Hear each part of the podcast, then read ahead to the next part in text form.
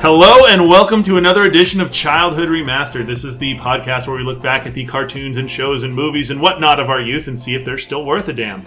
Or not. Or not, which is far too often the case. I'm Sean, I'm Chris. and today we have a very special guest.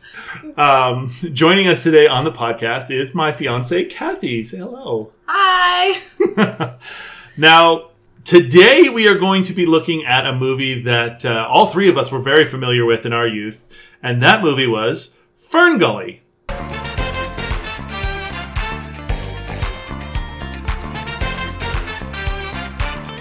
It's a magic thing. Yeah, yeah. Life is a magic thing. Yeah, yeah, yeah.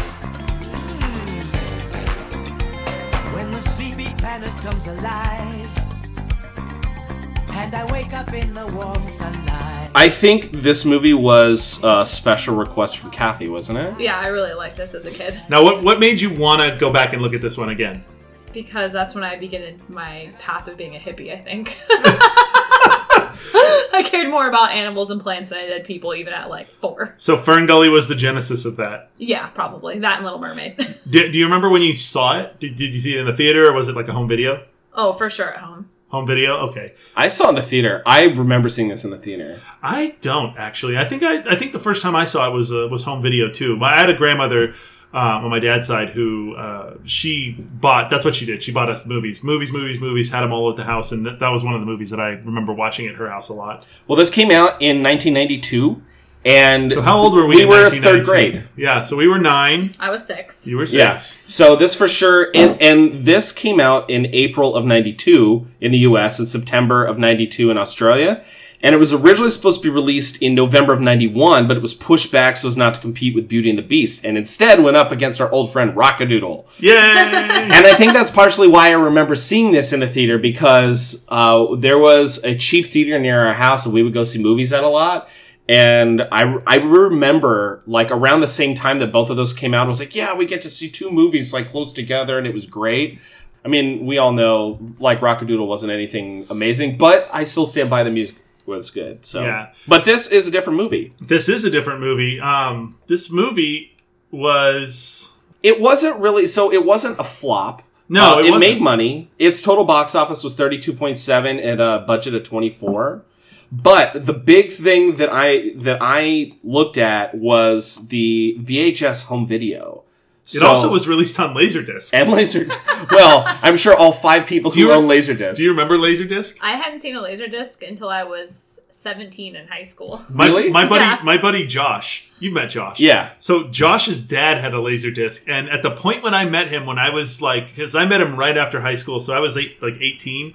The point that I met him over at his parents' house, his dad still had laser discs. Did he really? He still had the giant VCR record player d- laser disc player that was like the size of this table. It was I- massive. The first time I got to see a Laserdisc in person was in junior high because my junior high school actually had Laserdisc for some of its movies.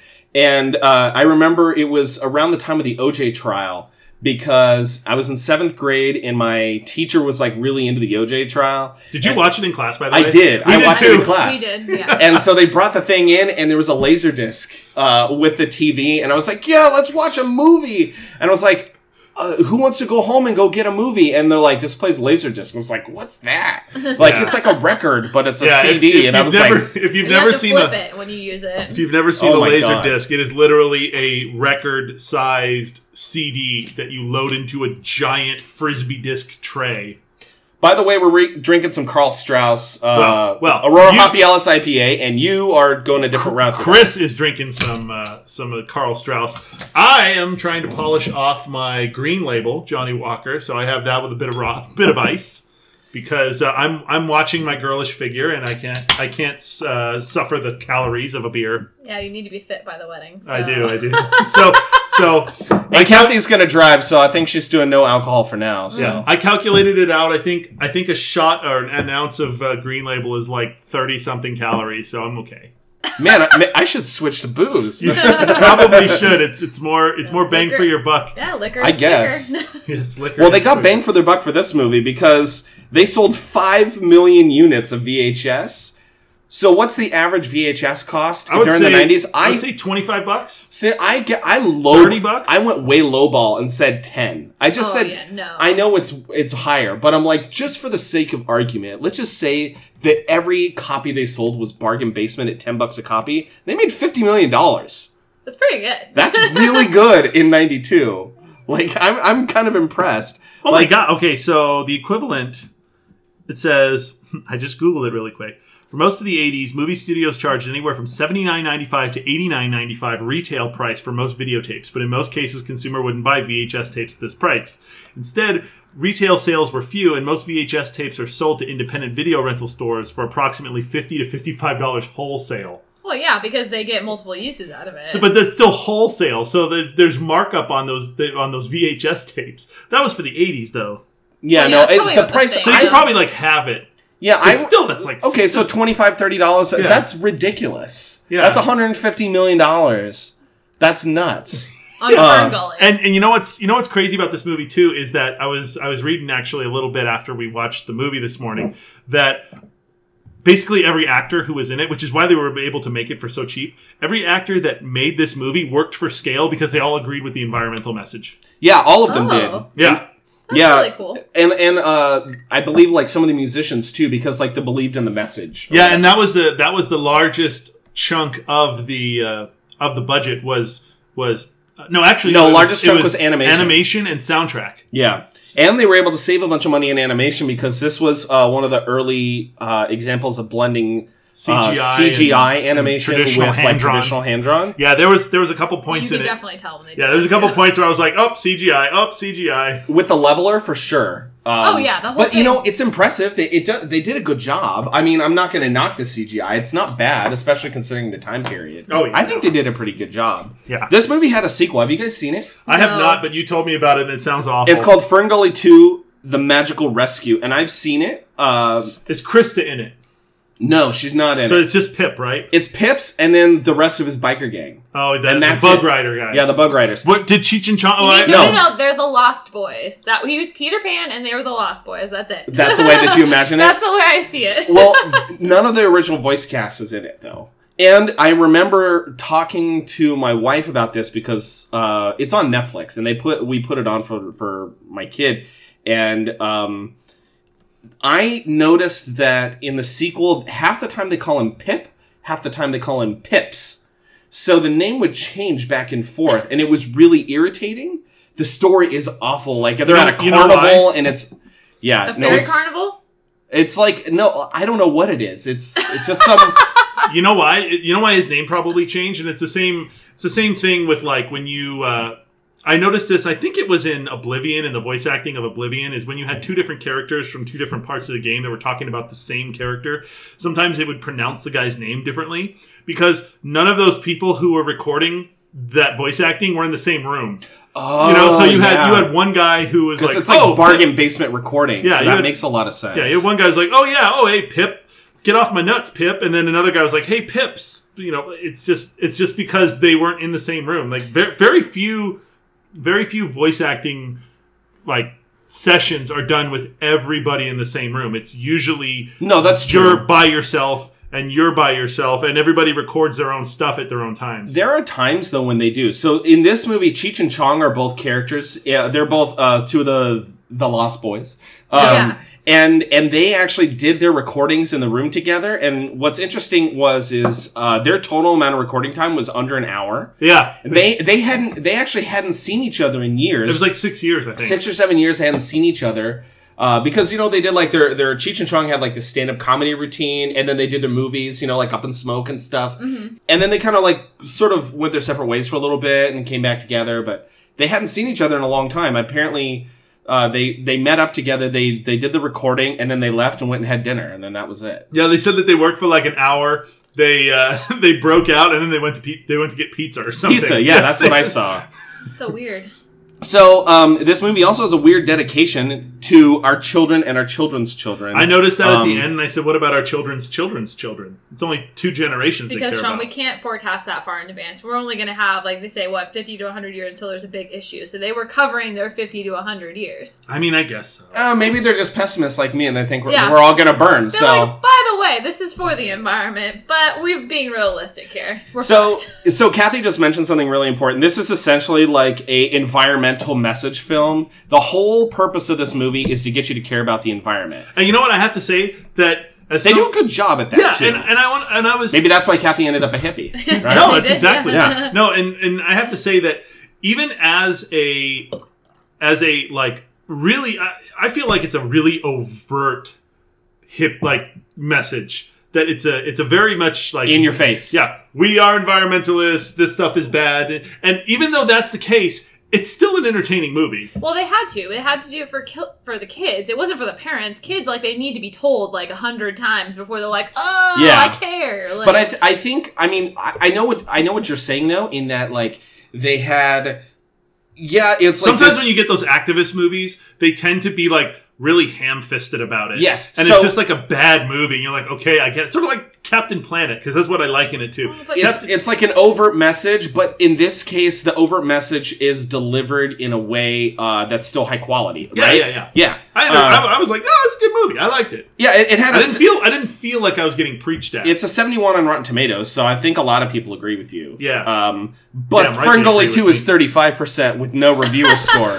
Uh, that's all that's, all actually just pretty viewer good. score. I've Yeah. seen plenty of movies that are at like nine percent. So you're tearing me apart. Oh man. Uh, there's a- supposed to be a new movie about uh, the making of that. oh, well, we'll Uh, get into I it. can't, yeah, I can't wait to see that. So th- this movie is directed by Bill Croyer, um, who actually teaches uh, at Chapman, uh, which is in Orange. It's a local Lo- school for Local us. college. Yeah, it's a local college uh, here in Southern California. Um, he's currently the head of digital arts at the digital arts department there. Um, I have to say, it was animated really well. it was so in ninety in 1977 he worked for Disney and worked as an animator on Fox and the Hound, and later he left because he didn't want to work on the Black Cauldron, just like Don Bluth left around the same time during Fox and the Hound. Yeah. So we gotta do Black Cauldron now. I because love- yeah. There's been several of these now where people left Disney because of Black Cauldron. I gotta see it. I gotta know. Uh, you've seen it, but I I Yeah. haven't What really is it? seen it. It's it's the like black sheep of the Disney theatrical animation It's releases. a theatrical release from the early '80s. Yeah, like Oh. 83, it's based on 84, a something it's like based that. on a book series. I think it's eighty one. It's 81, based, yeah. something like that. It's based on a book series. No, no, no. I think it's like 84, 85. yeah, I think so you're right. the, it's a it's lot a of boy people. and a monster, and there's bad guys and skeletons, and Yeah, that's about it's- as much as I remember. It's a lot. Uh. It's a lot darker. Like it, it's essentially dark. It's essentially Yeah. the darkest Disney movie that's ever been made.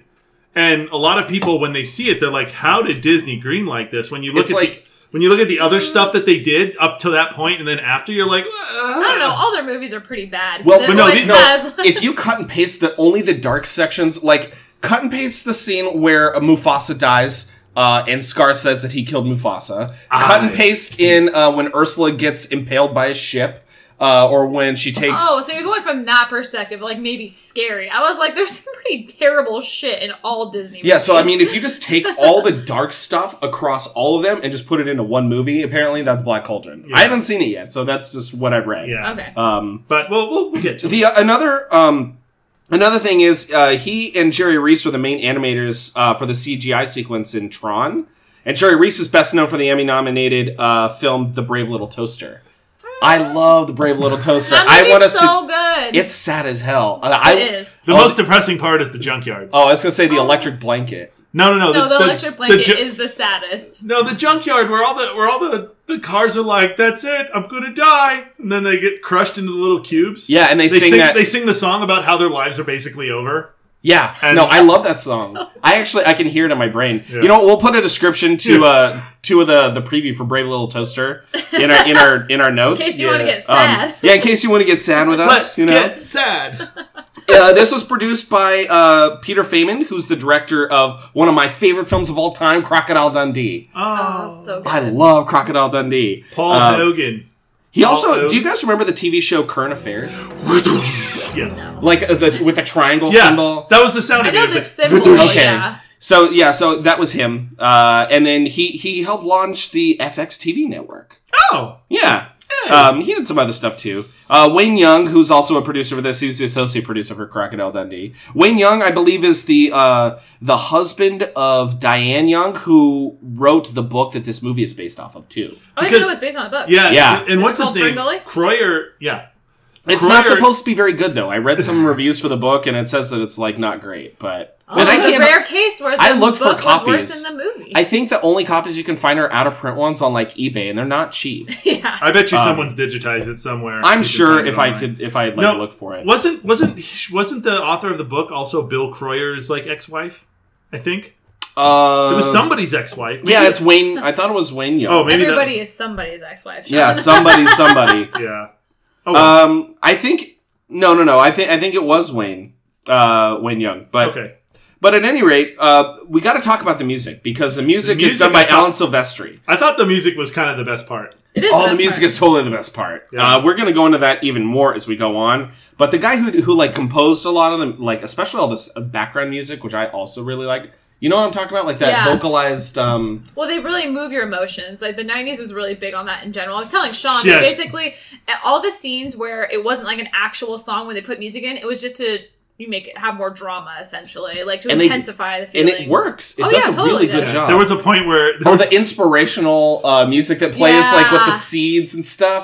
Uh, I love that. There was a Yeah. there was a point where where when we were watching it, she goes, "This music is so '90s." it is. well, it's because like she goes above the canopy and it's all ominous, and you're like, Well, I mean, it's- "Da-da-da-da." it's Tone Loc and oh yeah, and Sheena Easton, so you can't get more '90s than that. and I pointed this out because I didn't know he was singing it at the time, but the uh, the song um, the song when they're listening to the forest.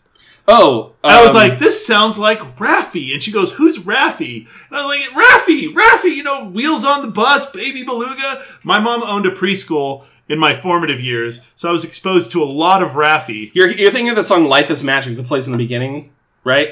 The, it's the song where It's raining, it's Yeah, that one. pouring. Yeah. Yeah. no, that's th- that's not Raffy in this. It's, No, it's that a is guy named Raffi. John Clegg. No, it's Raffy. I looked up the. I looked up the. Uh, Is It's it a really? song later in the movie. It's not in the beginning. No, it's it's that it's a, it's that it's raining. It's pouring. I looked it up in the in the uh, the soundtrack. Oh, that's weird. Yeah. I must have missed that. Well, then it is even more '90s because uh, it's got fucking Raffy in it. I, I don't know how I missed that. that, his, That's his- weird. His voice is like, yeah, raining like magic. Raffy. Well, Maybe maybe he maybe the other guy like wrote the lyrics, but Raffy was singing. Oh, maybe. Yeah. Yeah. Well, Silvestri did like all the background music and stuff. Um, he composed for movies like *Romancing the Stone* and *Back to the Future*. Yeah. *Who Framed Roger Rabbit* too, and I, I hope we get to do that at some. Oh, it's one of my favorites. It's one of my also- all-time yeah, it's one of favorites. my no, that favorites, movie's too. so sad because of the shoe. I s- cried so hard forever, like days over that shoe. Are you kidding me? No. Oh, The worst part is when the shoe when it's getting dipped and it's like it looks up at him like, what are you doing? I want to watch it again and see if and see if Kathy cries, or maybe we should just get her really drunk and see how Yeah, I'll how for many sure be drinks crying. before she starts to cry for When the I shoe. killed your brother. I don't So, so did you happen without looking at the notes that I that I came up for us? When you looked at the cast, did you happen to recognize who Krista's voice is? No, Because but I recognized it right away. The voice sounds super familiar, but I didn't. Yeah. What is it? She was Princess Daisy in the Super Mario Brothers live action movie. Oh, So her name's Samantha Mathis. Apparently, she worked with some of the this cast and other stuff. But uh, yeah, I I love that movie because it's so bad. It's so bad. That, that's that's the movie that that's the movie that killed Nintendo's like feature film It's- aspirations and not for just like Nintendo. twenty five years. everybody. That that movie just destroyed the concept of making a video game movie. yeah, We didn't get d- a decent video game movie till when? Ever? Ever? uh, I Well- mean, I don't know how you felt about World of Warcraft. the Oh film, no, I but liked that one, but I'm saying like Prince of Persia was terrible. like Oh, God. Assassin's Creed did like horribly. I didn't but- every see it. every movie that Uwe Boll got his fingers into, Oh, like Blood Rain and all of those. Blood Rain, Alone in the Dark. Oh. and then the Oh, Resident Resident Evil. Evil. Resident Evil, yeah. Those are But- terrible. No, they're so good. good. No, I love her. if they just copy and paste No! the Resident Evil, Amelia- ugh. Mila Jovovich. Jovovich. multi pass, She'll always be Jovovich. my- she'll always be Multi-pass my for favorite life. person. multi pass for life.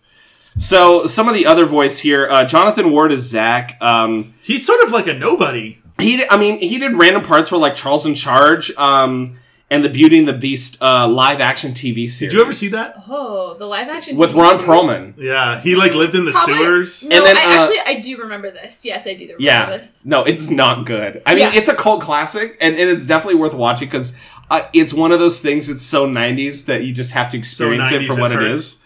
Oh, it is. Probably. So- who would you actually like at the time? I was gonna say between At the time that this movie at the was time made, that this movie was made, between the next two people on the list, who do you think was the bigger star? Christian Slater.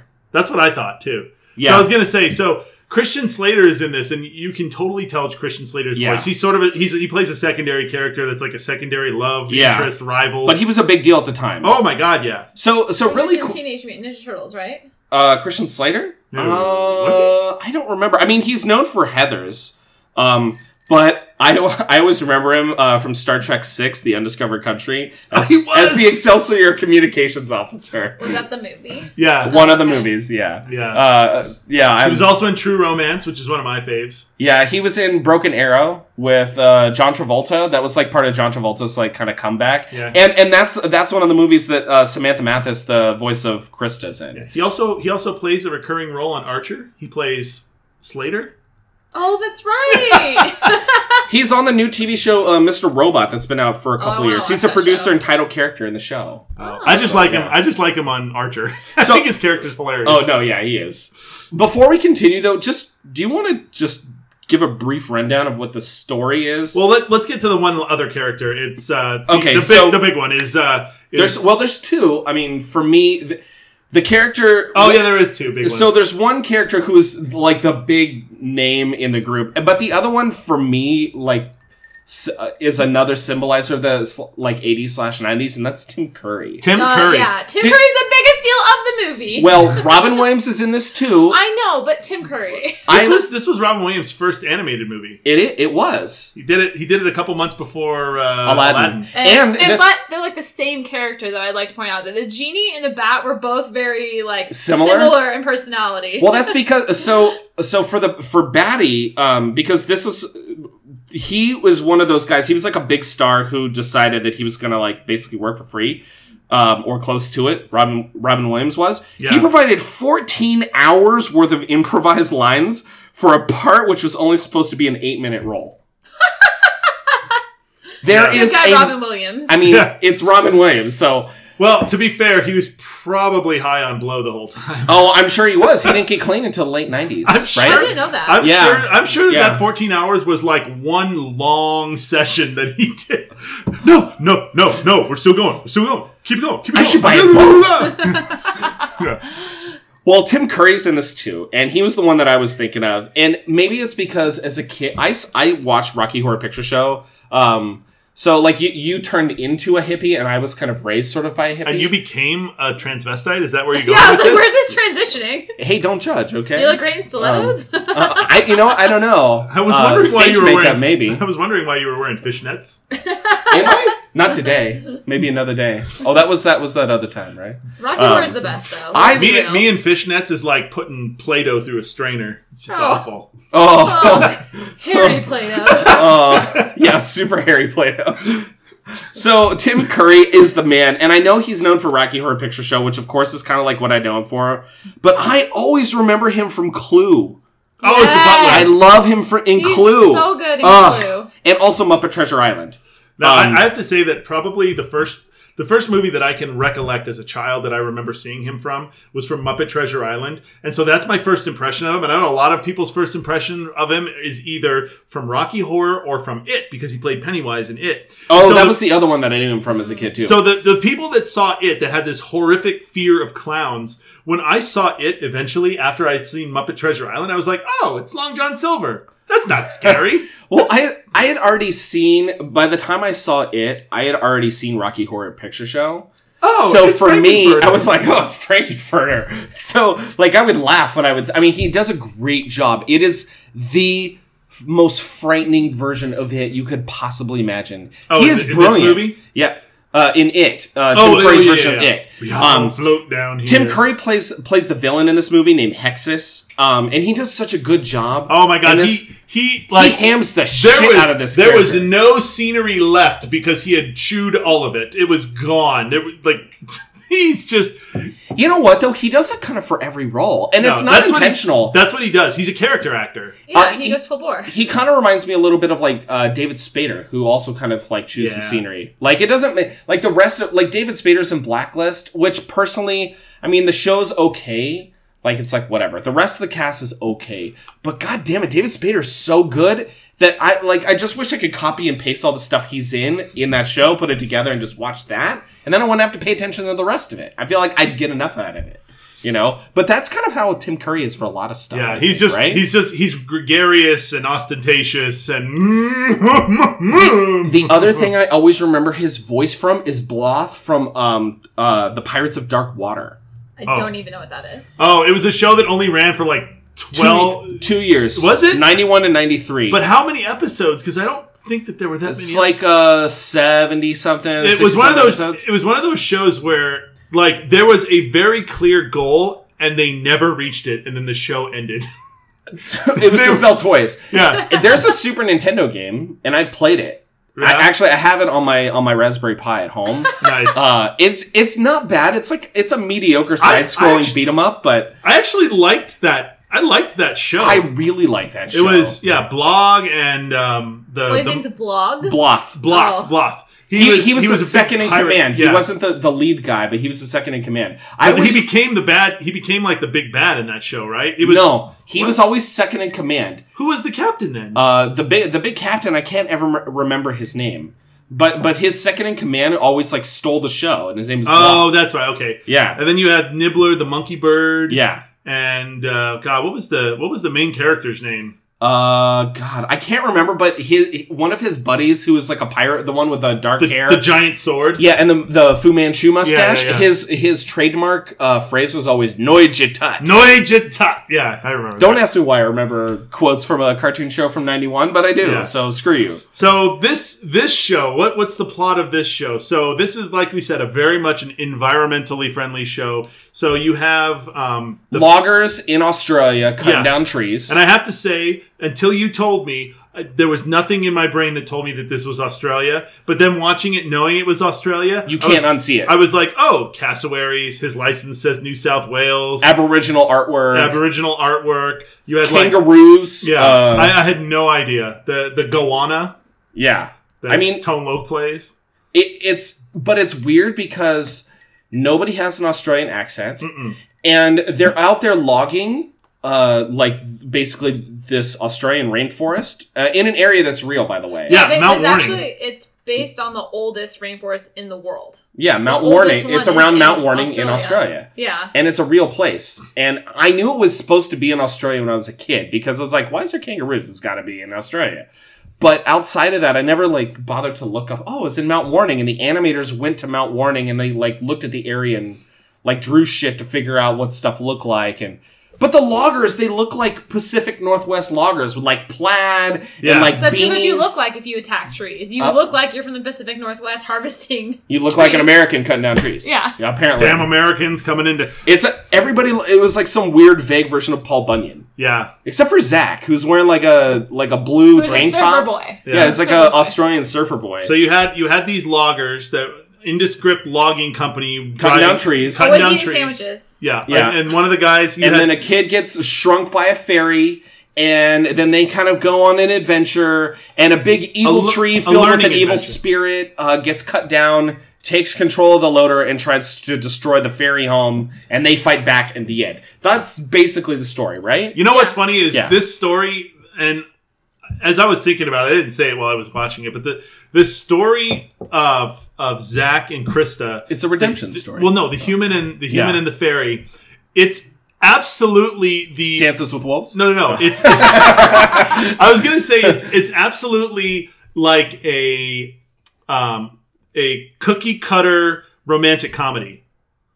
Oh yeah, That's it what I is. said. I was saying how like they always force like like a relationship or a love interest in kids movies. Why do they do that? But it, it wasn't. It wasn't even that. I mean, yes, you're you're right. They You're do, totally they right. Do force Yeah. it, but but I'm saying more like They have There's- two characters who don't have anything in common. They They, get bond together. over time. They have a fight for no Wait, good they reason. bond over like two days. yeah. yeah, and then they fight for something stupid, They, and then they they, fight come over together. they fight over a misunderstanding or or them someone trying to cover something else up, and that's exactly what happens. that's you know, like it's all.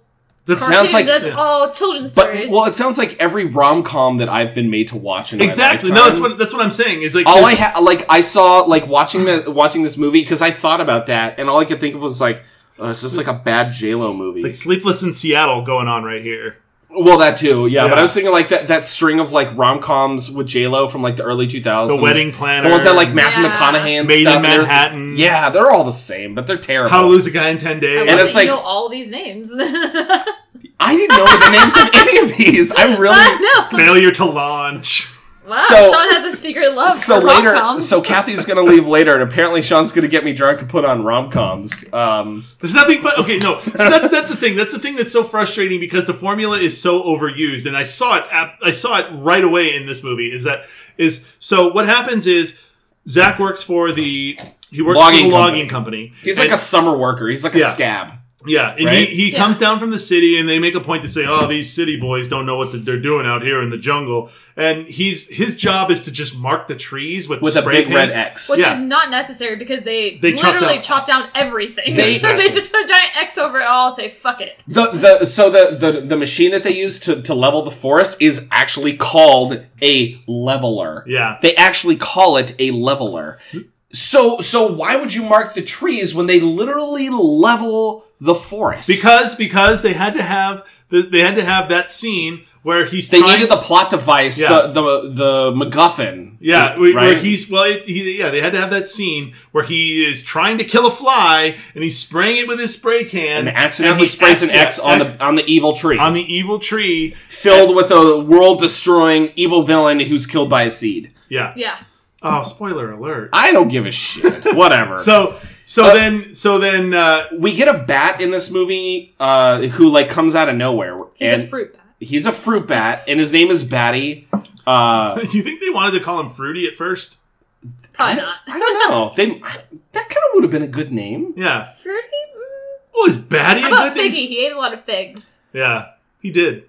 That's all he ate. but like when you say figgy i think of bring me a figgy pudding well, maybe it would have been more appropriate. Who knows? well it's played it's played by robin williams so instead of a fruity pudding it would have been a bowl full of coke And uh, and definitely this is Robin Williams eh, hamming it up to the extreme like he normally does. I mean, I think in this time period when he was doing voice work, people just gave him free reign because if you've ever seen his old comedy shows from like the late 80s, early 80s, and, like, even and, and into the 70s, early yeah like basically the guy was high on coke the whole time and but got he was so fucking He was brilliant so so good. funny. nobody cared It so was stream of consciousness comedy where he would just talk about whatever came into his mind. And I feel like that's how he approached his voice acting because he would just improv everything. I don't even know if he had lines. I don't know if he had a general outline of what he had So- to say or if they based the movie around what he said. well like i think most people know he went to juilliard right yeah. But he got a full scholarship to Juilliard. So when he ended up there, one of only two students uh, were accepted into this advanced program at the school that year. It was him and Christopher Reeve. Oh. Oh, he was good friends with Christopher Reeve. They were best friends, so much so that when Reeves had his accident, um, he financially supported Reeves and his family until Reeves' death. Oh, I didn't know that. Good guy, Yeah. Robin Williams. Yeah. Good like- um, guy, Rob. Go- Robin Williams is just a good guy. Like, they, like that's all. I'm There's- just saying, Yeah. like, When- despite having a, an addiction to drugs, he still didn't abandon his friends. He Well, can still be a good guy. And in later love. when he was clean There's too, hope like for all of us. There was like there was after he died, there were stories that came out like of him sitting in a donut shop and seeing uh, people like upset and in all black and mourning, and he just like he left them alone, and then he walked over, uh, bought them all donuts, and then sat down and like entertained them to try and cheer up their spirits for like a half an hour, and then he left. Like, I he, mean, he was definitely a genuinely good human being. Yeah. For all for all of his faults, he was a genuinely good yeah, human being. he was also well known for his philanthropy. I mean, everybody knows him for you know Goodwill Hunting and Mrs. Doubtfire and. Uh, the Birdcage and Good Morning love The Vietnam and Birdcage. stuff, right? I, And I love it. Popeye. Popeye. no, Birdcage was the. I best love movie I've ever Popeye. That was part of his dark period when his cocaine wa- usage was really high. It's worth watching just to kind of see Yeah, because- what high amounts of cocaine does to Robin He Williams' actually brain. he actually wasn't doing a Popeye impersonation. That was just a cocaine fucking with his head. He's like, it it kind of it almost got to the point where he me- it's like he was doing so much coke that he mellowed out because he's no It's, seriously it's like it's like because he mellowed It's like in that for epi- Popeye it's like in that episode of Futurama where everybody gets the three hundred dollar rebate, tax rebate, and Fry uses it to buy three hundred cups of coffee. and then he feels like he's got to drink them all No, he drink. No, it's hundred cups of coffee. That's but what like it he is. does it like in one go No, no, he, basically, he right? does it. He does it consistently, and by the time he drinks, like by the time he gets to his his 99th cup, he's like shaking. He's like, "Ah, I gotta go, I gotta go, I gotta go, I gotta go, I gotta go." and he gets he gets his hundredth cup, and he drinks it. And as soon as he drinks the hundredth cup, it like like a, a uh, an aura goes over, and it's like, "Phoong," and he he like he reaches enlightenment, and he starts moving at super speed, and he just like he can see everything. you know what that scene reminds me of is in Space Odyssey 2001 when it gets to the trippy shit at the end You mean the last thirty fucking minutes of that movie? yes I do I do mean that Bullshit. Uh, Bullshit. I fast forwarded through that and it took 10 minutes. I think it's genius. Um, so uh, Magi or uh, whatever the the, The leader, Magi, yeah. Magi. Magi. Uh, she was played by a woman named uh, Grace uh, Zabris- uh, Zabriskie, but she hasn't really done much. Um, The vagina. the the Magi, nah. Yeah. Uh, so one of the longest names is Ralph, and he's played by uh, Jeffrey Blake, um, who Ralph. hasn't done a whole lot. He was in like, but he was in Contact and Young Guns and Forrest Gump and stuff. Young And he was Always, Guns. he was always like bit characters and stuff. yeah. And then what was the other guy? Tony? Tony. Now, this guy is kind of interesting. His name's Robert Pastorelli, and I remember him because my parents used to watch Murphy Brown when I was a kid. Don't know And- what that is. You guys make so many Candace references. where Bergen. I'm like my brain. Kid- is- yeah, and, and he was the house painter, and I, they had like a relationship or something. He was in Dances with Wolves. He was kind of a big deal, like in the late 80s, early 90s. Um, and I put it in the notes. I was like, I'm not sure if we want to discuss his suicide after being named as the prime suspect in the homicide of his girlfriend No, five no, years no, prior or not, but it's interesting. No, no, Uh, no, no, no, no, no. Interesting fact. yeah, hashtag downer. Uh, um, Bring it down a notch. But it is kind of interesting. But Cheech Marin is in this. Uh, he's uh, his character's name is Stump, which is weird. he's one of the he's the little guy. one of the your Lost Boys. yeah, yeah. he's one of the last ones. I didn't know what any of their names were until I looked uh, until I was doing research for the show. I didn't know what they were supposed to be because they They're obvi- Beatles. Well, d- were they rode on? No, they Beetles. rode- I think Beatles, yeah, though. but they maybe they're not flying ones. so or they're something like centaur that. beetles. They called Maybe. them. They called them Beetle Boys. Didn't See, they? Yeah, I, that's what they I are. thought they were centaur beetles as a kid. I thought it was like lower half was a beetle, upper half was like. But then fairy. the They one, look the like one, snails. the But one then the snail one guy got got off. knocked. Got knocked yeah, got off. knocked off. I think his name's Ock, the the little guy. Yeah, I don't know. Um, but yeah, Cheech Marin. So if you don't know who Cheech Marin is, he was one of the the hyenas in uh, The Lion King, and he's in Cars and Cars Two and Beverly Hills Chihuahua. He's done a bunch of stuff. Yeah. He's a comedian. He's super into not being a human. He's always a dog, basically. Yeah, Yeah. basically. You never- Um, Tommy Chong, of course, who was on um, that '70s show. Um, interestingly enough, uh, when he was j- he was put in prison basically for selling bongs. There was like a Tommy Chong Bong. I know, what a surprise, right? Uh, so Tommy Chong ended up uh, spending time in jail uh, from 2000, uh, almost a year in jail because he was selling bongs as part of a business. This is The, back be- in the best part was this is 2004. His his roommate was Jordan Belfort, who's the original uh, his Wolf of Wall cellmate, Street. not his roommate, his Or- cellmate. Cell- Don't Tell me, make whatever. this sound pretty. Hey, well, you know, he's Well, like you low made- no, security you- prison. No, you, so made, it, it's you like, made it seem like you made it seem like it was after he got out. Like, oh, he roomed up with Jordan Belfont. W- w- No, no. Wolf but of Wall but he's the Street. reason why Belfort decided to write his book. and the reason So- we got to see a whole lot of uh, what's her face, Margot Robbie. Margot Robbie. I was about to say really? Margot oh, he's Kidder. responsible for Margot Robbie? yeah. Well, I I, guess so, love her, so yeah. that's pretty good. Well, I mean, she she made it big in Wolf of Wall Street, and oh, he, wrote that book. and he, he- yeah he's what that book is based off. He of. is Wolf of Wall Street. he's Leonardo Oh, DiCaprio's thing- character, yeah. Yeah, okay. Yeah. I love Margot Robbie. So That's why we got got to see all of Margot Robbie. Yeah. Oh, I, still haven't seen that movie. it's I've seen like it's those. kind of like how the only reason for a guy to watch um Oh, um, Magic, uh, Magic Magic Mike is Magic because Mike is the first five Oli- minutes with Olivia with Munn. Yeah. Olivia Munn. Oh, I yeah, hate her. I hate her too, but we hate her for different reasons. yeah. No, I, I hate her for the same reason you do, but it Wait, why do you hate her? um I because hate- she's not as funny as I think she No, as I, I- think she thinks she is. I hate her because she's dating Aaron Rodgers. oh. You hate her be- the Yeah. same reason that she hates her. Well, Oh. she's I mean, dumb. I don't hate. I mean, I think she's. I think she's probably pretty intelligent. Uh, listening But she to interviews doesn't with ever her, show that. She's just like, aha, I'm a nerd girl. I think quote what it is unquote. is she's she's made really really poor decisions for casting. Like she shouldn't have done X Men. Like it was not good for her career. She basically did a character for like all of five minutes in a movie that didn't do well or was reviewed well. She had no lines and was essentially a sex symbol, which is the exact reason why she didn't take another uh take up another particular job. And like it made no sense to me. So I don't want her Um, to die. I just don't want her to be anymore. Oh, No, she's no, I- kinda like I mean, Megan she's Foster me. I she's just don't like she's her. super hot, so like she can stay around as fi- as fine. She's and, and super she hot 'cause Seems you're- interesting, but She's super hot to you because she's half Asian. And She's that's, half- That's your bag. no, I'm I, my bag is No, like anything like that. yeah. My bag is anything like I'm just like not yeah, like it's kind of my bag, All right, but like whatever. not my bag. let's move on. Let's move on. Yeah. Let's Yeah. talk more. I mean, about it's the movie. not. It, it- the thing is, is okay. If we're gonna be real here, like I just I'm not super into white girls. It's, that's it. It's okay. I'll You'll take you'll I'll sh- take your fiance for you. yeah, I'll shoulder that burden. I volunteer. Uh, did you notice that Michelangelo is in this? I did not. So Michelangelo from the TV show, who's also the Tick, you know, we discussed this before, Townsend Coleman.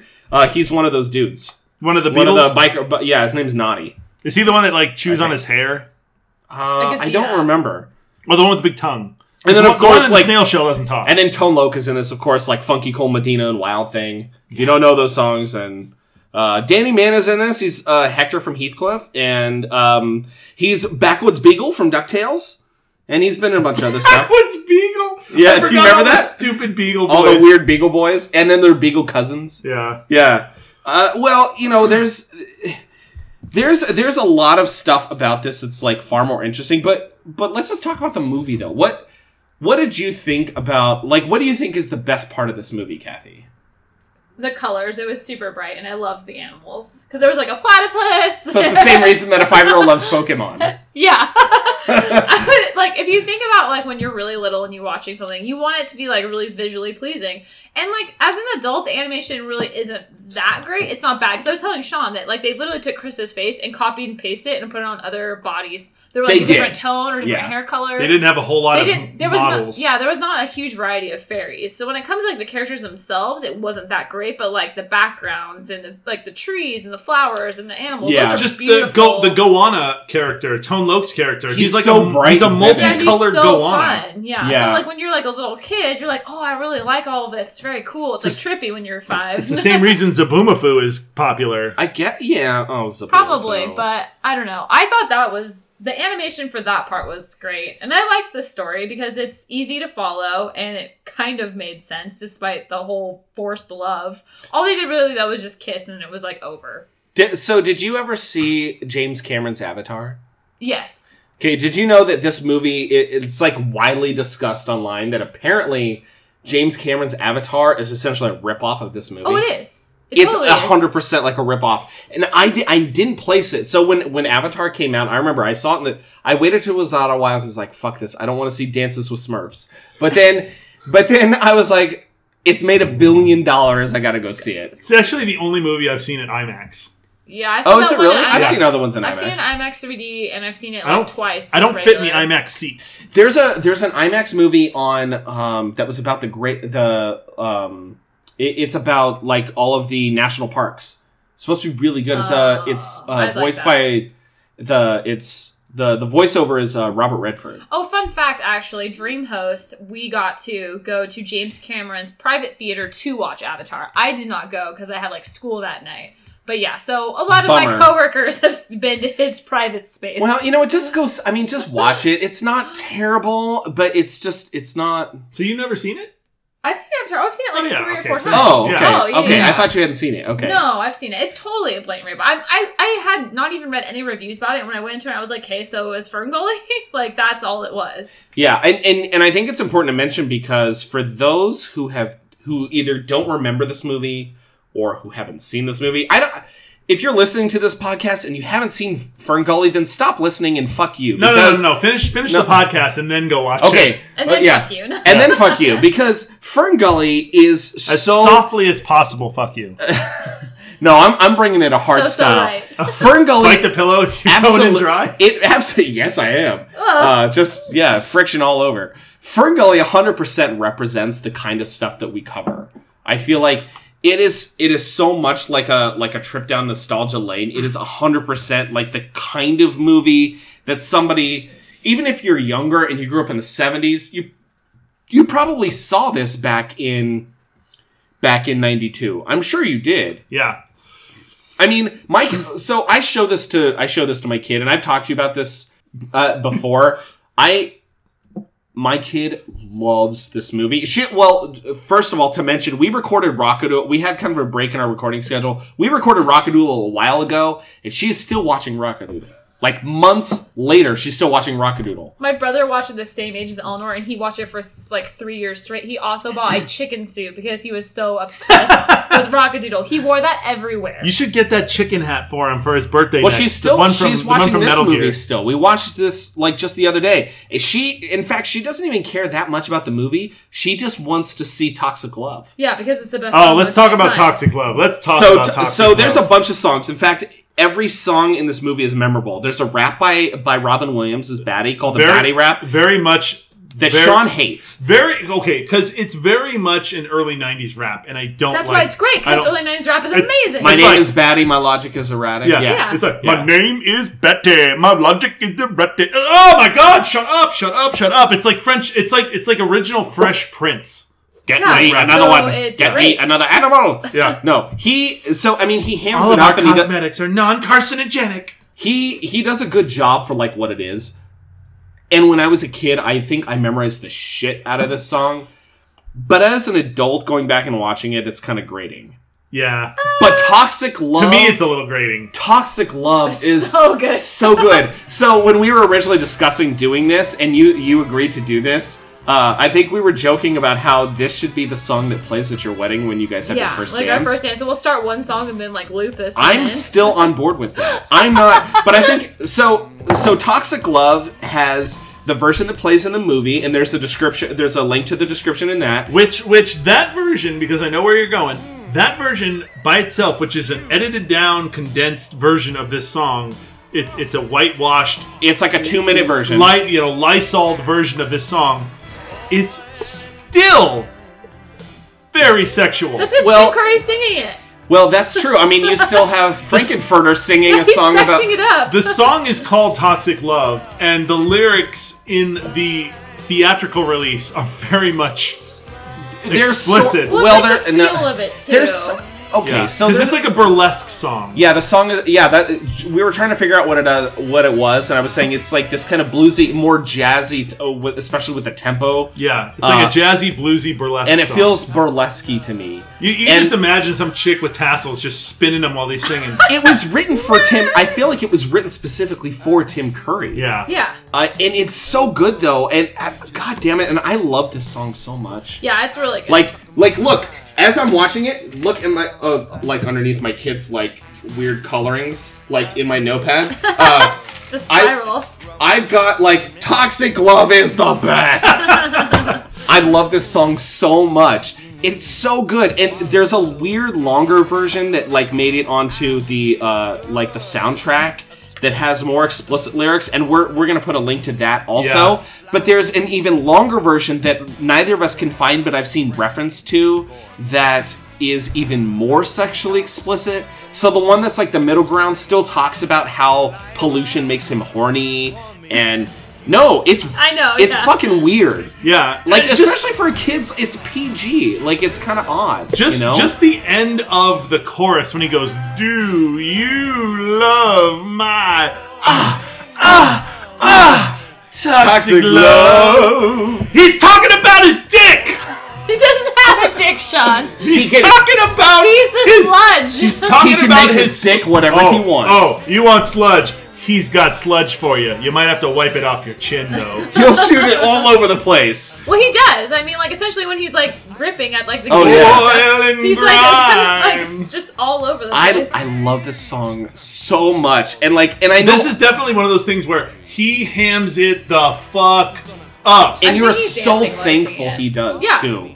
Yeah, you can just imagine. You said you saw a video of him singing it. Yeah, I, Like- I'm also going to put a Okay, description to that so, too. So, not having seen the video, I just imagine him just like almost filleting the mic. You No, know, he just does. Like, full-on "Ugh, fucking- ugh, ugh," like, so just so ah. in the video, the lights are really low. It's got this like kind of blue hue. He's wearing this kind of tannish brown, like light brown suit. He's like a lounge singer. It, it's and it's sort of loose fitting like the suits were in the 1990s. And he's got one hand in his pocket, and he's like And the other fucking one mouth is- fucking the mic.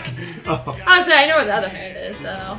Well, yeah. So he's like pocket pulling slash like mouth fucking the mic, and it's you know I don't even care. You're you're gonna watch this movie and you're gonna rewind it and watch the song again. You Yes. totally will. The other song that I think most people will probably watch again is "The Land of a Thousand Dances," the the Oh. one that's playing on his uh, his Walkman. oh yeah, yeah, yeah. Yeah, I definitely So, heard that. I That mean, was that's a movie. that's a famous song. Yeah. So so that so there's some band that pl- that that does a version of it in this one. Um, that uh, my kid calls it Nana. She she wants to listen to Nana, but it's This called country Land of a goes na Thousand Dances. na na na na. Yeah, that was actually not part of the original recording of this. So the original recording, the first version of this song, came out in the 1960s, early 60s, in 62 by a guy named Chris Kenner. And it's like kind of bluesy. I'll you guys, I'll let you guys listen to it later, and I'll put it in this in the description too. And it's super bluesy, and then they added in the nanas later. And the guy who's like really famous for this is Wilson Pickett. If you guys have heard that name, that's why. Heard of Wilson Phillips? No, no, not not not fat white girl Wilson Phillips. No, this is Wilson Pickett. There was only Uh, one fat white girl in that band. Yeah, Sorry, I derailed everything. no, that's okay. And stop. and off This with is clap. comedy death. this is this is comedy cancer. quick, quick, hit the leukemia beam. No, not the leukemia beam. Hit the radiation beam. Oh god, I just imagine like an entire Star uh, Star Trek series where they just like give other ships cancer. Like you have lymphoma and you have lymphoma and everyone They else all do. lymphoma. Instead of instead of a phaser, they just photon like a cancer patient and blow him up. in front of- We're just gonna hit you. We're just gonna hit you with Favorite. radiation. Give everybody thyroid cancer because you know, fuck it. Um, Perfect. so yeah, we like went way off the deep end. But this song uh, th- is it's a very famous song. Um, the guy, the band that did this is called Guy, and they they're actually from South Africa, and they um, could, it there- be, could it be gee? Guy G U Y? I don't know. uh, In French, that's gee. maybe Only because I knew. The only reason I know that is because an old uh, an old uh, Anaheim Ducks goalie was named Guy Bear. He was French. yeah. He lived in Tustin for a while. I played street hockey with him. Oh, Yeah, so I know I know who he is. Guy Hebert. Yeah, he played for the for the Ducks. Guy Herbert. I love that guy Herbert in the net for the Ducks. That herpa derpa guy, herpa derpa derp. Um, So anyway, the the music is great. the music If- is great. So if you've got kids at home, a- as a dad, I'll just I'm gonna put my stamp of approval on it for This- sure. this movie was like a musical. Like th- that's th- it has a soundtrack. It was it was an animated musical movie. Well, it's an animate. So I think of musicals and kind of there's like two categories. There's a hundred. So there's a hundred percent musical in which music, like the technical term for musical is music propels the story. So Right. like so like Sound of Music. I was gonna say Uh, Hamilton. Sou- South Oh, yeah, Pacific, Hamilton, Hamilton, um, Where so- basically all the lines are sung. where all the lines are sung. Yeah. That is a true class uh, West Side Story where the lines are sung and they pro- they propel the story. Like that's Mm-hmm. actually what it is. The music propels the story. This doesn't necessarily do this. This is more like the Disney's '90s music. Yeah, I was gonna say it's a It's musical. just part of like the story. Like they, the songs kind of matter in a way. like you could technically watch this if there's no music, but it, it would be a shittier movie. well, yeah, it adds to it. It's Yeah. just like, but like especially nowadays, Disney uses so much music to propel a story. I mean, like look at Moana or Frozen. Like Yeah. everything's about like emotion. It's like they have a scene. There's an emotion. Now there's a song to that. Yeah. Well, I, and it's interesting. I, I like that you said emotion because, especially now, a lot of the Disney quote musicals still aren't true musicals. It's not that they're propelling story; they're propelling emotion Emotions, still. yeah. Like if you watch Moana that came out back in what is it like December, or January, or something. It November. was it November. Yeah. uh, Moana Vember. Moana. November. I- Moa excuse Moa me. Vember. Uh, You're welcome. Oh, okay. uh, it- it- you. You're welcome. Oh, okay. It propels it propels the emotion, but not the story. Story, yeah. Yeah. And that's kind of what this is, which is so it's like a Disney musical light, sort of. yeah. Yeah. I mean, obviously, it was supposed to be like a Disney movie. Yeah. A- And I think that that they decided to make this because Little Mermaid had done so well. Yeah. That's I what I remember was saying. This reading reminds that- me of Little Mermaid. This this did actually like that was what they said. They're like, well, Little Mermaid They kind of wouldn't have brought made back it. a resurgence of animated film, and Because so that movie now came out in '89. 89 and then this movie came out in is supposed to come out in actually in 91 but came out in 92 which means that they've been working on it for say a couple of years before Well, they, they so the- it's like they decided you know what it's finally the time we yeah, can do because it they, would actually been working on this movie for like 15 years or something. well the book was written 15 years before Well, I think they like the the director Moyer Goyer. late Boyer- 70s yeah No, like he had he had started work. Like the process of making this movie took about a decade. Well, you have to the think book about it, though, was you have written To, 15 years before you Yeah, have to so- like also plan. Like, if they're gonna go for this kind of message, you have to hit it at the right time. I'm sure there was some type of movement in environmentalism. Like, as this hit? Because in the 90s, Yeah, in the everything early was about- 90s. everything was about deforestation in the rainforest. That was causing like the, The big ozone problem. layer. Yeah, the big thing was the ozone layer, and so the rainforest was a huge part of that. It's not like nowadays we wouldn't focus on that. We focus more on like cars causing emissions. well and it's like it's more cows. nuanced now it's like Yeah. the science all the peer-reviewed studies show that like things are more nuanced so- Plus two, we had Yeah. Cap, we had Captain America in uh, that ca- that debuted in 1990. So that could have been like, okay, now it's time to make it because we've got this cartoon show that's very popular that went on for like six years. That I don't remember a Captain America animated Captain show. Planet, Captain. Oh, you Planet. said well, you, You said, said Captain, Captain America. America. I'm sorry, I meant Captain Planet. Well, I- and I thought He's it was our funny hero. you said Captain America He's because gonna get Captain Solution America, Down the to first Avenger, the music for that was Alan Silvestri. Oh god damn it! So yeah, fingers all around, suck on it. No, He's uh, flipping this off. yeah, I'm not gonna suck on your finger. no, No, yeah, so- take it. So Uh, the the resolution of this movie, Wait, just really quickly, did you guys listen to the credit music? the Elton John music. Elton John music. Yeah. This was his first encounter with an animated film.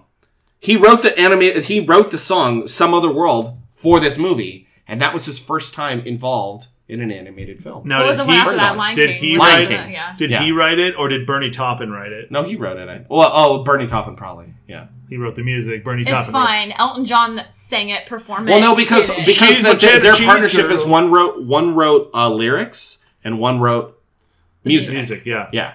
So so maybe it's a collab. I don't know. Uh, Collab. I don't know what their relationship was in like 1990, 91 or whatever, but okay, yeah, probably. So, what is the solution to the story? So the the so the the, solution to the story is Hexus gets destroyed and put into a tree. That's At the it. end, which back is into a funny tree. though, because so, like so you know what? I just I just thought of the there's a, a funnier die Captain Planet with uh, Don Cheadle where he's Yes! Captain Planet, and so uh, Hexus gets put into a tree, and all I can think of was tree, tree, tree. you're a tree. You're a tree. Fuck it. You're a tree. Yeah. and that's all I could think of was No. the Don Cheadle uh, Don So- Cheadle scene. I didn't know. They never explained how he got locked into the tree. I mean, they did. They said that Magi locked him into the tree a billion years ago or whatever, whatever. it was. Magic. Yeah, with Yeah. magic. And you would assume that when he gets when the the the climax of the movie happens and and uh, Krista goes and att- and does the same thing to him. And quote helps it grow. Yeah, that she's doing the same thing. But then doesn't that mean like they they they set it up so that he's like defeated and dead? But doesn't that put the, the, if that tree gets cut down again? Well, yeah, that's Which- the whole point. So they could have a sequel if he did get out, or well they and wanted not just to do that something. but but it ends in which zach it's like uh, because Zach was like cavalier about the environment, and he just uh, didn't Ralph, care. I don't and think Ralph, he was cavalier. I just don't think it like mattered to him. well, right. So he was just kind of like whatever. And Ralph and Tony, like they didn't even think about it. No, that and was then- just their job to rape shit. But like then they saw The Earth. Hexus like destroy their machine and destroying everything. And they saw this giant like sludge skeleton on fire destroying shit. So metal, so yeah, metal. And it- It's dude, like- he's hardcore metal. He's like the Yeah. cover of a metal album. he is hundred percent the cover of a metal album. just a just a, a, a disembodied skeleton on top of a giant piece of like Heavy machinery. loading equipment. Yeah. And and he so the way that this Hexus ends sounds like a metal band. H E X X or it was H E X X U XXUS. S. Yeah, no, he's That's a metal that's band. that's like Dawkin Hexus. Let's do it. Hexus. Like I, I was thinking Motley Crue, like with the Yeah. the double dot. Yeah. Umlaut. yeah, the It's an umlaut. umlaut. Well, I mean, like ultimately, the whole point was is that together we have to work to as a group so we can solve the problem, contain the problem, and then Earth will find a way. Well, like I was thinking, it was more like like the fairies, like whatever they entrapped him, and at the end, Zach has a seed and he plants it, and Yeah. then and then the tree itself grows even further, and it's almost like so so quote Mother Nature. It's like uh, the Nature fairies can re- do it. the fairies represent Mother Nature, and it's like so Mother Nature is going to grow, but you have to nurture it and you have to take care of it, and this is your job because this is your planet. And I felt like that was like kind of the, We're the walk away. Planeteers. You can be one too. Well, my, my favorite thing about Zach is, planet. is he literally gets huge, takes five steps, plants a seed. Why doesn't he go like further away? where they fucking cut down all the I know. trees. I was like, there's still trees here, Zach, dummy. Did you notice that the that the seed that they pulled out was from a guava? yeah, it was a guava, or Yeah. yeah. I think it was a guava for that one. It wasn't a fig. Yeah, it There was looked a like lot of guava. fig seeds. There was Jeez. a lot of figs, a lot of guavas, and then some berries. It probably was poison. But I was like, this batty. is Australia. Why are there figs? I don't know. That That's sounds what weird. it looked like though. There's a lot Yeah, of figs yeah. everywhere. because guava. I guess, yeah, yeah. I don't know. Anyways, So I don't. one of the one of the criticisms that I read about it for this for this movie is that they that at the end of the movie they defeated Hexus, and that made it seem like that pollution was defeated. And if the message was to get to kids that they need to care about the environment, then the message might have been lost because Hexus was completely defeated by the end of the movie. I didn't see that because what I saw was is Hexus was put back into the tree like he was before. the The environment was still destroyed, and Zach then plants a tree, and and it's essentially like we done fucked up. It's our job to try and fix it. But But- that's that's what I walked away from it as. But the implica- even as and I remember as a kid, that's what I walked away from. The it as. implication, though, I think that that people had a problem with was that Hexus was the cause of humans' destructive nature. Well, and that, was human- something we talked about too, because in the original lyrics to Toxic Love, they allude to and discuss that humans are actually the cause of Hexus and his destruction. Yeah. So Yeah. is is Hexus? Did Hexus come first, or did humans create Hexus? I think it's that humans created Hexus. In fact, or, or that Hexus is always like a quote possibility, and then human. I mean, I, we're going too far into it. I, this is a this is a kids environmental movie meant to like brainwash ki- children into recycling. Like that's really what this was. that's really not that bad. yeah, there could be worse things. no, and I have no problem with that at all. Like, I'm like not let's necess- I'm not brainwash kids into con- into informed consent.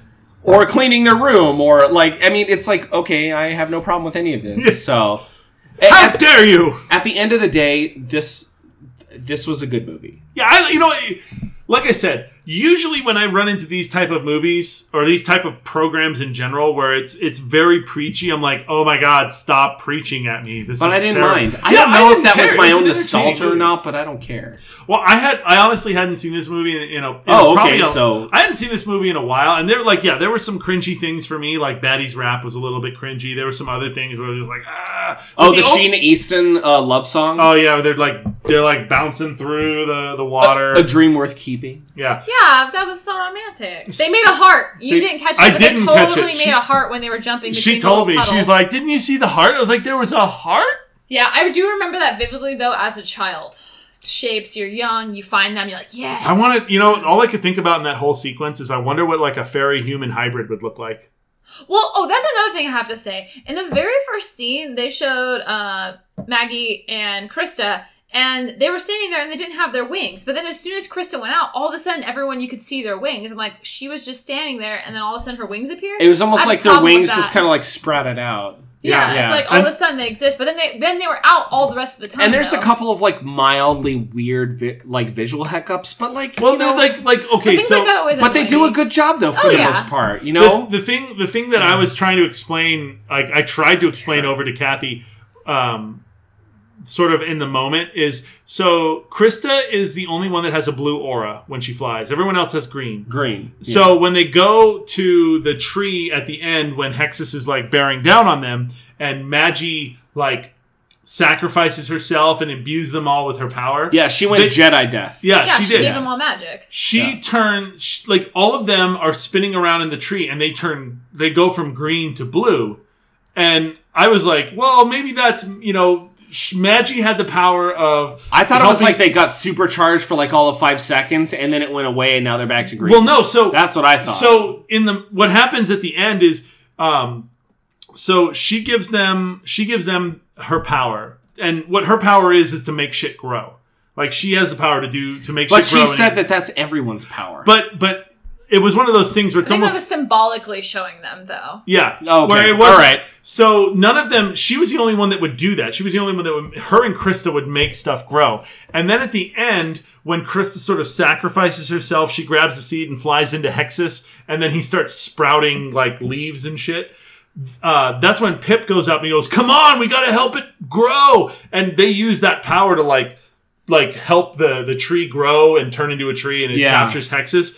But then they're still green. They're not I blue think- anymore. Well, I don't think they have to stay like that forever. I think it was just more symbolic. Like now they have the power, or like they now realize they have the power, and now they're using it. I don't think that your aura has to change from there on out. to me it was like a visual cue where they were before they were not they Powerful. didn't They were have peasants. the power and then afterwards Peasants. they had the power but then it went back to the first visual cue so it, it was just Maybe. it was weird for me like i feel like they should have just kept them blue because then they were all like they all had the ability to well, help no, because stuff grow Krista has blue, and she needs to stand out. what we needed was a visual signifier to tell us who the who the hero was. Yes. that was why. and and that would have been great because then all of them would be the hero that means all of us Yeah, are the but heroes. all Krista's were the extra hero. special. yeah, she's so, got that really tiny waist, the black hair, and the her- bi- and the yeah. nice butt and all Yeah, that. So, so she Oh, was yeah. the most special. Oh. yeah, they an- yeah. So the, the way they animate her, by the way, super tiny waist, big old butt, and yeah, it, it's very like unrealistic, uh, like depiction Hashtag of a woman. unrealistic Yeah. Yeah. expectations. But aside from aside from Krista's like uh She physical was very like heroin chic, is what she was. yeah yeah like her She, had the, unreal- she had the big hair she had so the big despite early her 90s hair, too. unrealistic look, uh, I would say this movie is worth watching. yeah i would Yeah, i would so good. definitely recommend it yeah. So And I and did so so Eleanor loved liked the whole movie or did loves she the just whole movie. Okay. I mean she especially Hexus. She's she doesn't even know his name is Hexus. She calls him Toxic Love. Appropriate. so she'll just ask for Toxic Love, I and I want- go, "Do you want the whole movie or just a song?" And she'll tell me which one she wants. Sometimes it's the whole movie. Sometimes it's just a song. But part of me but wonders she's on board for sure. part of me wonders if we're just creating weird fetishes in your daughter for later on. Maybe I mean it's like Well, time will only tell. We Time have will only 10 tell. or 15 years to figure out what's going to Yeah. yeah. be I mean, she, she watches Dragon Ball, loves Master Roshi, so I, I don't know And what he's that the thing- pervert. Yeah, so the old man pervert. I, I don't gonna, know like, what the But show she him. hell. also thinks she's Sailor Moon, so there's also that side. She's like a ditzy girl with a lot of powers. Yeah, Why the- I don't know. the power by the power of the moon, I call on Shenron, the Yeah, eternal it's- dragon. I'm gonna have a very confused adult child later. At least she's not Uh. a weeaboo. Oh no, not not allowed. Not so so what's what are we recording next week? It's um, Flight of Dragons, right? yes. All right. Well, Kathy won't be here for that, but um, I haven't seen it. I'm dying. Sean's dying. Flight of Texas! Dragons is terrible. Texas! It's so bad. I hate to say it. It's one of Sean's favorite movies as a child, but I was like watching it the whole time. I was like, this is a train wreck. Well, we're gonna watch it for next week, and we're gonna see if it's any good. Hexus got me. And uh, and I haven't seen it since I was a kid, and we'll see if it's any good or not. But I think that'll do it for this episode. Oh, absolutely. and So special thanks to Kathy for joining us today. Yay! we're also gonna have a special guest in a couple weeks. Uh, we won't say who it is yet, but we ha- we have somebody else coming in a couple of weeks. Yes. and, and we'll see how that goes too. But but I think that'll do it for this episode. Yeah, and if you like this episode, please rate us five stars on iTunes or Google Play or Stitcher or wherever you get your podcast. If you want to talk to us, you can always message us on Twitter. Our, our uh, username is at RemasteredCast. And mine's at Seaface. At Seaface. F A C E. Yeah, if you want to talk to Kathy, yeah. She'll she'll respond to you probably. maybe. Maybe. Yeah, maybe if, you're nice. worthy. Yeah, if you're worthy. If I approve of it. No, And I'm we, kidding. we have a Facebook. You can just search Childhood Remastered. We're on there too. We'll respond there as well. If you want to do old timey email, and, Or Oh, Tammy email. Send us an email. yeah, just get out your AARP card and, and send in your bank info to that African If prince, you and need- we'll, we'll help you. If you so need an AOL disc, I can send you one of those. Oh god, so many AOL discs. I had a buddy. Uh, I had a buddy that uh, decorated his wall with them. He hot glue gunned them to his wall. Perfect. We used, we used to go. Perfect. We used to go into Blockbuster Video, and we would just grab all of them, and then he would put them up on his wall. well, they're free, so Yeah. yeah. And then uh, our music is uh, John Howarth. John Howarth, yeah, the song is called Nascent. Um, you can check out a link to his SoundCloud on our website. Yeah, his music is great. And then um, uh, that's it for us, right? Yeah, yeah. So uh, until next time, uh, this has been Sean And Chris, And Kathy. and Kathy, and uh, this has been your Childhood Remastered. We will see you next time.